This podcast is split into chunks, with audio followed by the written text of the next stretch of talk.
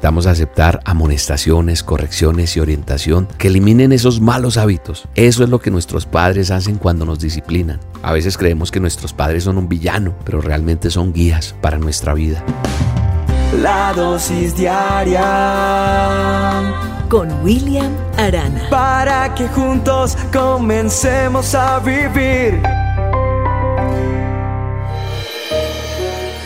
Un muchacho que no le gustaba vivir en la casa de su padre por la constante irritación de su papá. Si no vas a usarlo, apaga el ventilador. La televisión está encendida en la sala donde no hay nadie, apáguenla. Cierra la puerta porque esa puerta está abierta. No gastes tanto el agua. Al hijo no le gustaba que su padre lo molestara por esas pequeñas cosas. Él tuvo que tolerarlas hasta cierto día en que recibió una invitación para una entrevista de trabajo. Tan pronto como consiga el trabajo, voy a dejar esta ciudad y no voy a escuchar ni una queja más de mi padre. Eso era lo que pensaba el muchacho. Cuando se fue hacia la entrevista, el papá le aconsejó: hijo, por favor, responde las preguntas que se te hagan sin dudar. Incluso si no sabes la respuesta, menciónalo con confianza. El papá le dio dinero, más del que necesitaba, para asistir a la entrevista.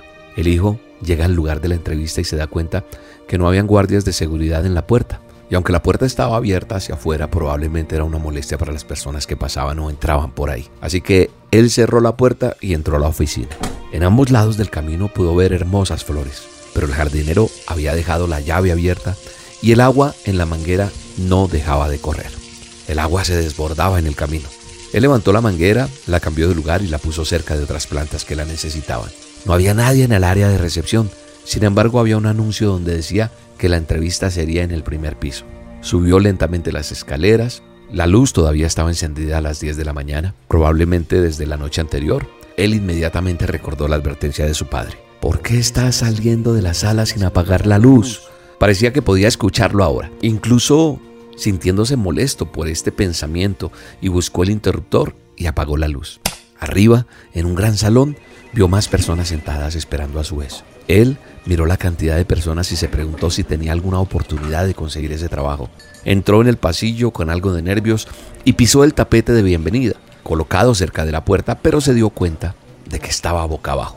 Enderezó el tapete con algo de irritación. Los hábitos son difíciles de olvidar. Él vio que en las filas al frente había muchas personas amontonadas esperando, mientras que las filas de atrás estaban vacías y varios ventiladores estaban funcionando junto a estos asientos. Él escuchó la voz de su padre de nuevo. ¿Por qué los ventiladores están conectados en el área donde no hay nadie?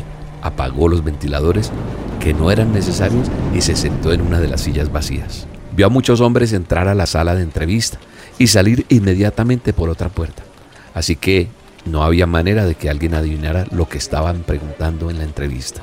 Cuando llegó su turno, él se detuvo ante el entrevistador con cierta preocupación.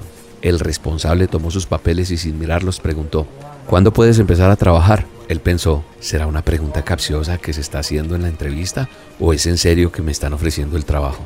¿Qué estás pensando?, le preguntó el jefe. No le hacemos preguntas a nadie aquí, pues creemos que a través de ellas no podremos evaluar las habilidades de alguien.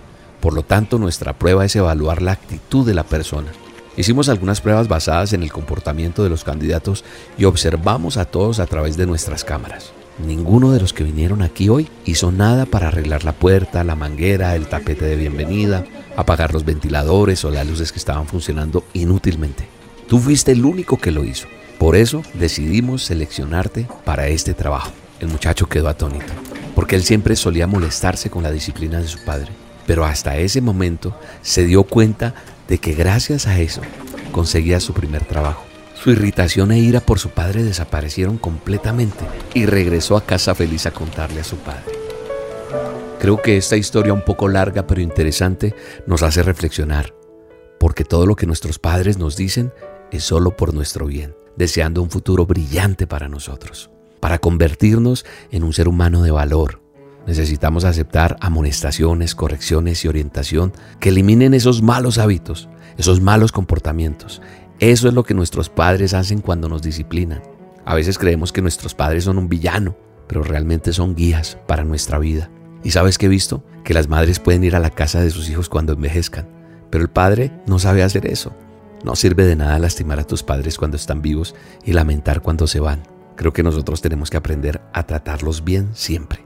Siempre hay que tratarlos con amor, con dulzura, con ternura y sobre todo entender lo que significa honrar a papá y a mamá. Por eso dice el manual de instrucciones: honra a tu padre y a tu madre para que tus días se alarguen en la tierra que Jehová tu Dios te da. Éxodo veinte doce.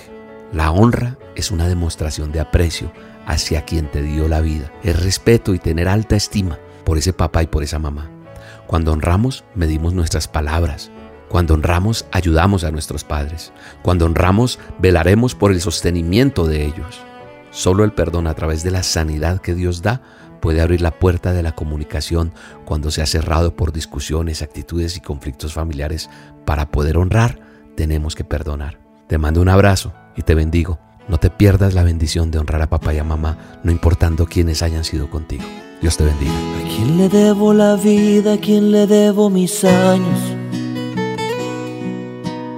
¿Con quién comparto mis triunfos y también mis fracasos? Los que me aman de forma incondicional, que a pesar de mis fallas siempre ahí estarán. Esos son ustedes, mis queridos papás, porque son mi soporte, mi fuerza, mi guía y mi dirección. En quien puedo confiar si me siento mal, porque cada consejo, regaño o halago nunca los olvido. Siempre los llevo conmigo como una bendición. Gracias por quererme, mis queridos padres, los amo de corazón. La dosis diaria con William Arana.